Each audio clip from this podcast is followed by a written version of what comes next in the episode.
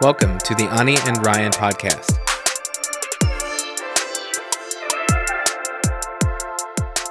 Hello and welcome to the Ani and Ryan podcast. My name is Ani. And I'm Ryan. And today we would like to talk about a topic that is very dear to us. Um, it's like, I don't know if you guys know, but we have a little son. And um, he's actually dual citizen, so he is German American. He has both, like, he has passports for both countries, and he is an American citizen and a German citizen. Yeah, and Ryan is American, as you guys know, and I am German. Um, and for us, when we um, had Adrian, it was very important to us that we raise him completely bilingual and not just bilingual in the sense of he can understand German. Like it was, especially for me, it was important that he can speak it. Mm-hmm. Um, that he also knows both cultures too. Yeah, that he, yeah, exactly. Like that he's just that both worlds are insanely native to him. And um, also later on, when he gets older, um, depending on you know where we live, I want him to be able to write and read perfect in both languages. Yeah. Let's not say perfect, but like as good as he can. Um, to in the level of a native. Yes. Yeah. So we thought it would be very cool to talk about that, how we did it, because what we experienced is that we met a lot of people. We met also a lot of people that are also bilingual parents. And they were still, like, a lot of them were still amazed at how we did it.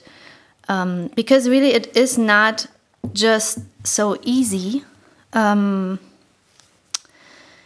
and there's really only one way to do it. And um, I guess that's the way we did it. That's why it worked so well with us. So we just wanted to share that with you.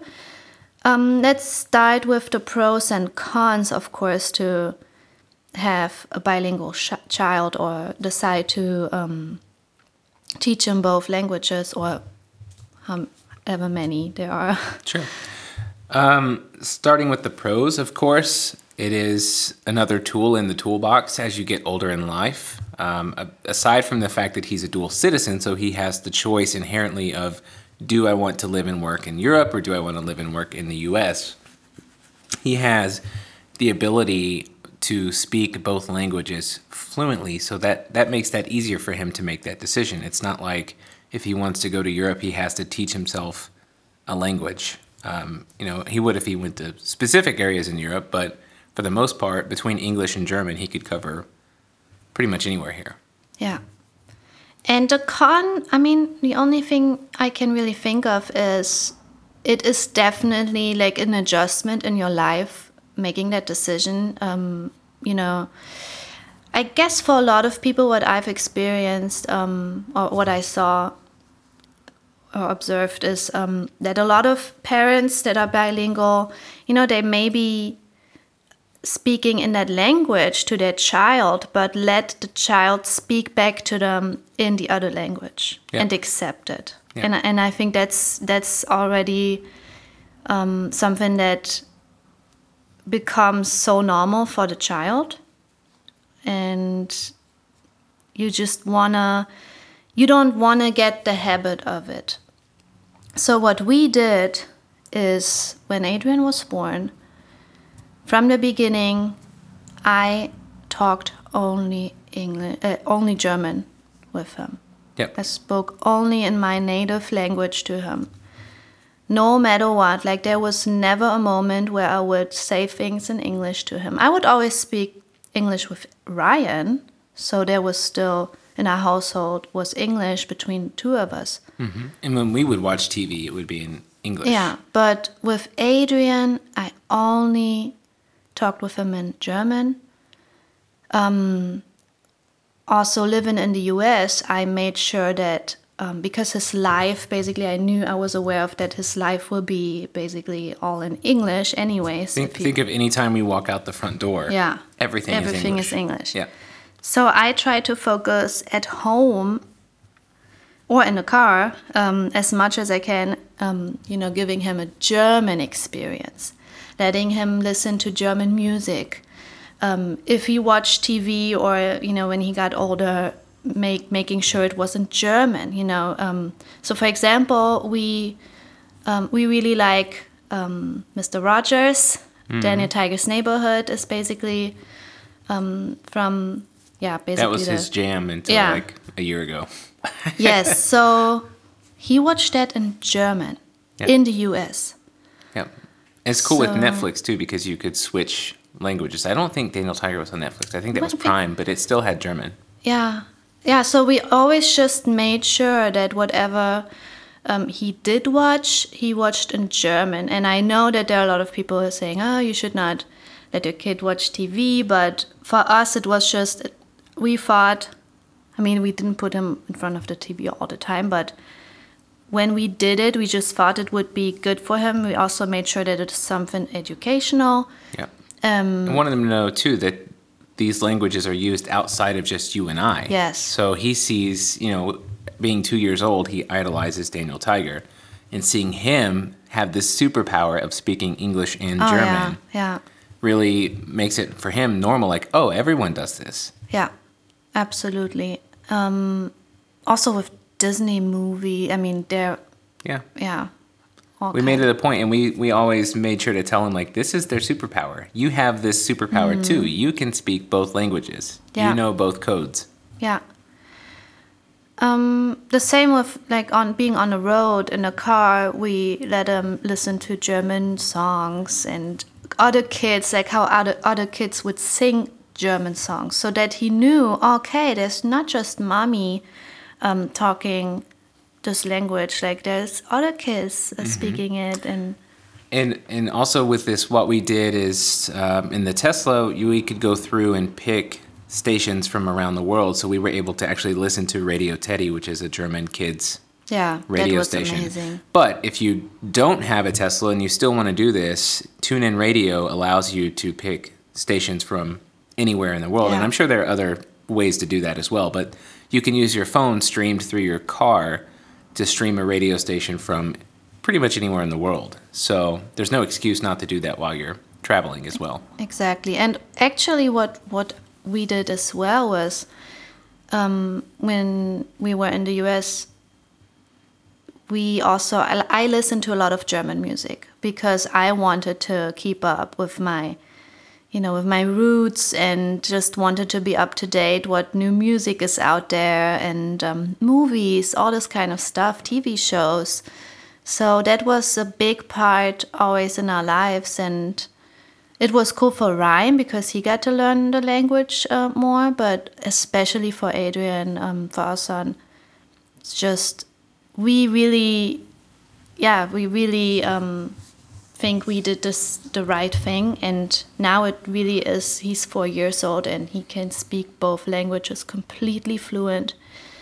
Um, I, I use him as a translator sometimes if I get stuck. Yeah. and it's really amazing how they really learn it and and also because I was so consistent and that's the thing. That's the key point is consistency. You have to be consistent as the other parent, you know, being in a different country. Let's say you're German, you live in the US, um, you have a child with with your um, husband and you just want to give your child the opportunity to be bilingual, you just have to always stick to stick to it like that you speak German always with the kid. And if they start talking back in English, you, You- just you don't act like yeah, yeah, what I did was I don't understand like was like I would say it in German even. Like I said I talk German to me, you know, and so and they do it a few times, but then they know, and then they will only speak that language to you. It's really amazing, but it is hard work. Um, you just have to. Con- That's why I think it's uh, essential that you start from the very beginning when they're babies, um, because you also train your brain to it. So, for example, what happened to me was when um, he was a little baby and I would meet up with other moms in the US. They were all Americans, and um, my brain was wired in German for kids so much that every time I wanted to speak to a child, to a different child, I wanted to talk German to them. Like I really had to focus myself and be like, oh no, this is not a German kid. But it was really hard. Sometimes I would literally say something in German to them. So, yeah, um, I hope really that that helps a lot of people, just um, our experience. And So let's recap it. Um, pros and cons. Really, there are no cons. I mean, you're you're equipping your kid almost like learning music. Like it's never a bad thing to know music. yeah, Um, the how, you have to be consistent from day one. Mm-hmm. Uh, easy ways to be consistent include, you know, exposing uh, your kid to the opposite language, whatever the minority language is going to be. Mm-hmm. You know, if you're in Germany, the minority language would be English. If you're in the USA, the minority language would be German. Um, expose them to that as much as possible in the house, except for the parent that speaks the majority. Like I still, even in our house, I spoke English to him. I did Yeah. not try to speak German because also I have broken German. I have a really bad American accent speaking German, so I don't want him to hear that as well and think that's how you speak. Um, outside of that, when you're traveling, there's still no excuse to not continue this behavior. There are ways now you can stream content in the native language or in whichever language you want to expose them to. And just maintain the consistency. Do it all the time. Never ever break from it. Yeah. And for example, right now we are in Germany, and here we do it the flip it. opposite. So where we're staying right now, his life is all in America. Like it's all English. English, yeah. So he is exposed to German more, so we definitely want to focus on um, on English. Yeah, so we just flip it, you know. And if we if you travel back and forth, then that lets him know too that, you know, while we're in Germany, oh, all these people are here. They speak German. It's my superpower that I speak English now. Like he always feels, you know, like he has he has the ability to interact with both cultures, and that's very important. So, Yeah. And also, what I would like to say, because a lot of people probably um, are thinking right now, well, how is it like in your daily life? Um, because Ryan and I still speak English with each other. Adrian really switches. Like, it's insane how he does it. Um, but he really switches. He talks English with Ryan, and then he says the same thing to me in German, or as soon as I ask him something in German, he says it back in German. Like it's he doesn't even think about it. And I think every kid can do that if you're just consistent from the very beginning. Yep, I agree. And they will thank you later for it, Yep. for sure. So that is how to raise your kid bilingual in a nutshell. Uh, just be consistent, and if you have any questions, you can feel free to reach out to us. Thanks for listening, and we'll talk soon. Bye.